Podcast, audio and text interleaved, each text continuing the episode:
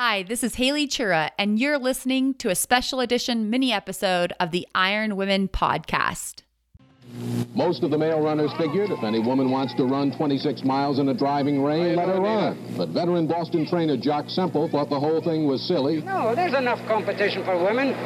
What the heck? Why do they want to tackle the, the, the toughest thing in the world? It's just uh, women and their stubbornness just want to do something that they're not supposed to do. That's all there is to it. You know that. You're married. That was 50 years ago.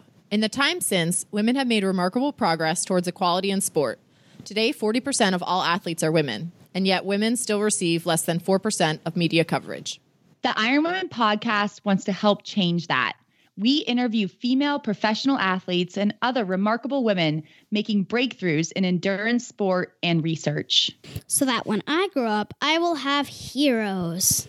I'm Alyssa Godesky. I'm Haley Chura. And I'm Rosalie.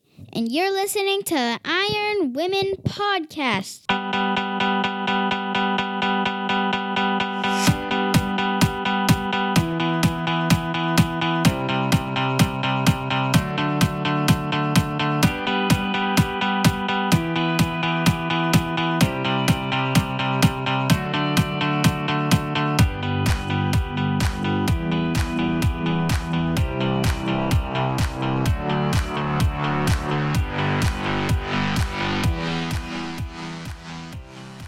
This is Haley, and thank you for tuning in again for another special edition mini episode of the Iron Women podcast.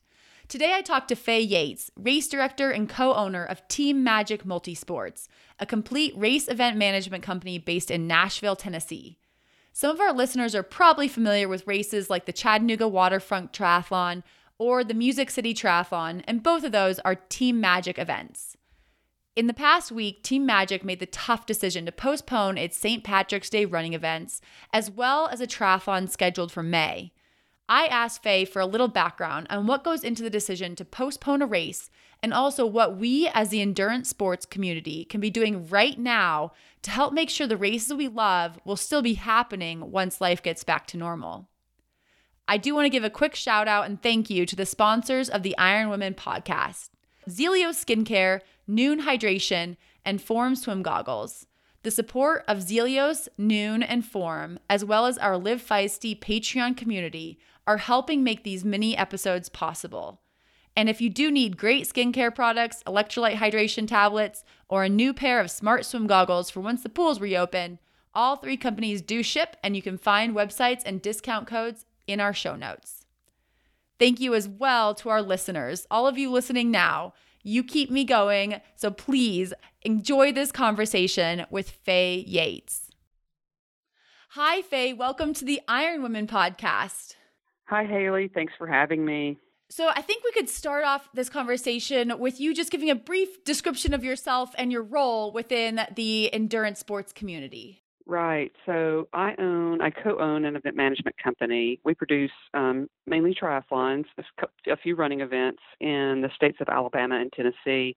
I reside in Nashville. It's where our home office is. We have 10 events on the calendar that we own and manage. Occasionally do some pop-up projects for people. That's our bread and butter is A to Z event management of Olympic distance and shorter triathlons. And you've already had to cancel or postpone several races because of the COVID 19 coronavirus. What went into those decisions?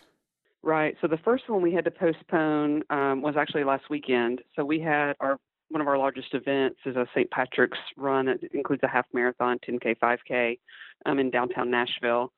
So we, you know, as things were changing, I felt like last Thursday and Friday were like really impactful days. Uh, there were definitely impactful days here and, of course, across the country.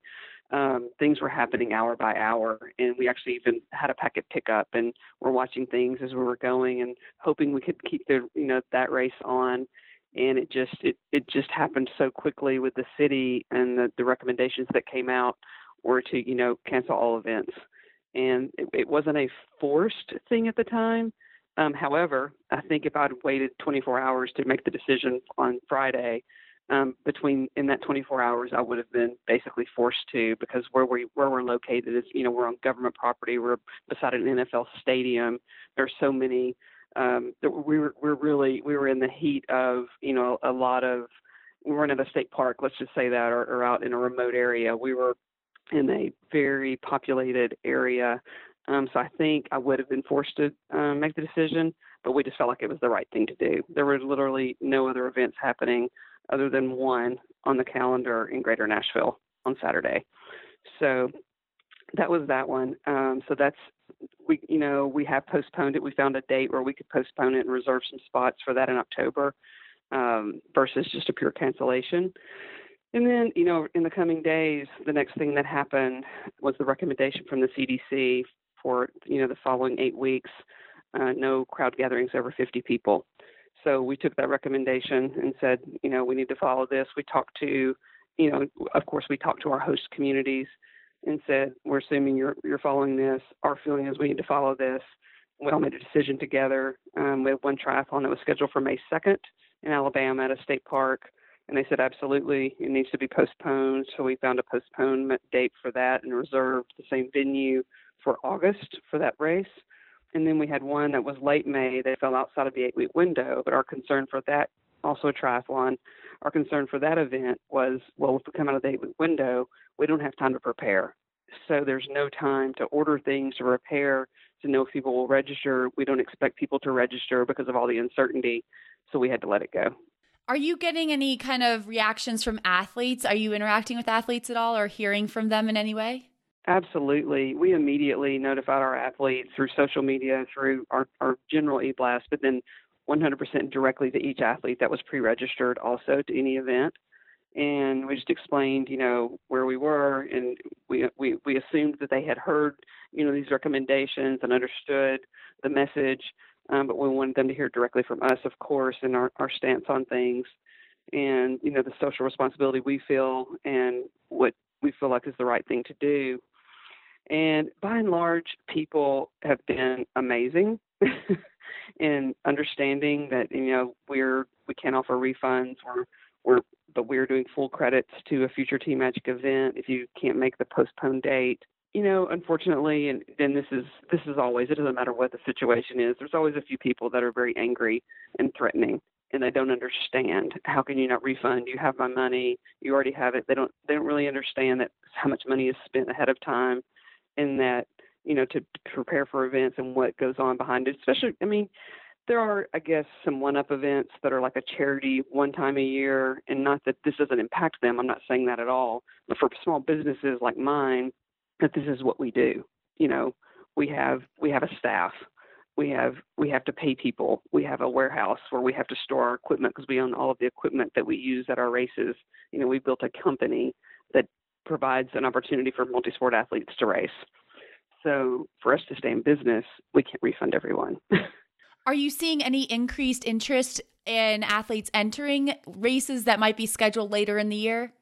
We're seeing zero interest in registering, we do have a lot of positive comments back from people saying they really look forward to when we postponed the one triathlon that's been postponed and the one running event that's been postponed. You know, they say, you know, we look forward to when we when we all come out of this and we'll be there and we're you know, we look forward to your other races. So we're we're getting a positive vibe from people, but in terms of actually registering for races, no. Are there ways that we as the endurance sports community can be supporting companies like Team Magic and helping small business owners like yourself until the races continue. I mean, especially with you being based in Nashville, you're already dealing with economic economic impact of the recent tornadoes. What can we be doing? Right. You know, I think just being supportive and understanding and not asking for refunds is the biggest thing. I mean, you know, we're fortunate that we have um we have a steady a, a steady clientele that, you know, we do a Cyber Monday special in November um, or excuse me, early December. So we, you know, we did have some early registrants, so we have a little bit of cushion to, you know, if this goes on the next month or so, we're delayed out by one month. That's one thing, but you know, we we will run out of cushion. so we're we're fortunate in that. I don't know if other people are fortunate that they had some pre-registered for some of their larger races.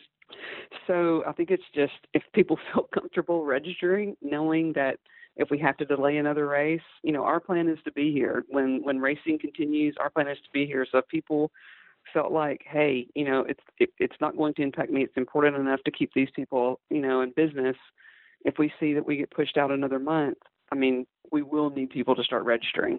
And I can speak for a lot. I've talked to a lot of race directors about this, and I think that's our, our biggest concern is how how can we hold on? We all want to be here. We all want to be here, and I know the racers want us. They want races to be available on the other side.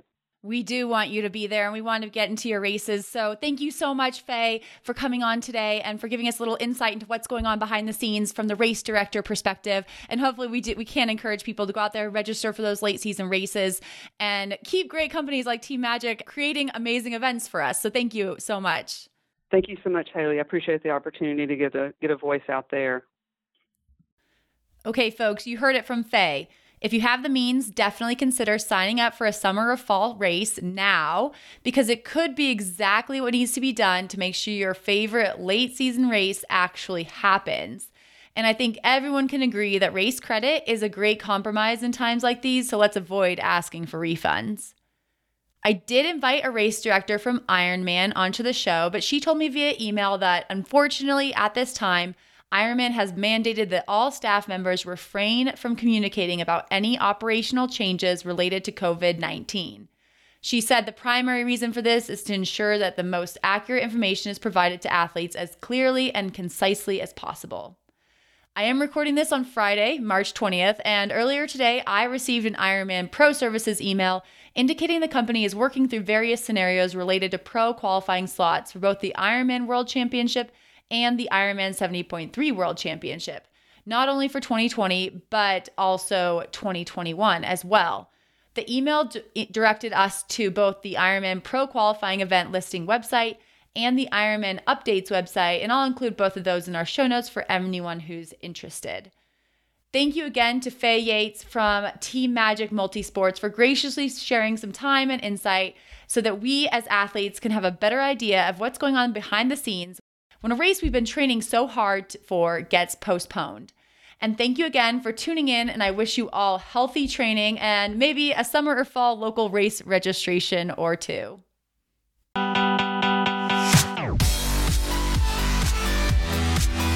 Thanks for listening to this podcast. Please subscribe, like, and comment on iTunes. My favorite podcast hosts are Alyssa Godesky and Haley Chura. My favorite editor is Aaron Hamilton. The Iron Women podcast is a live feisty media production.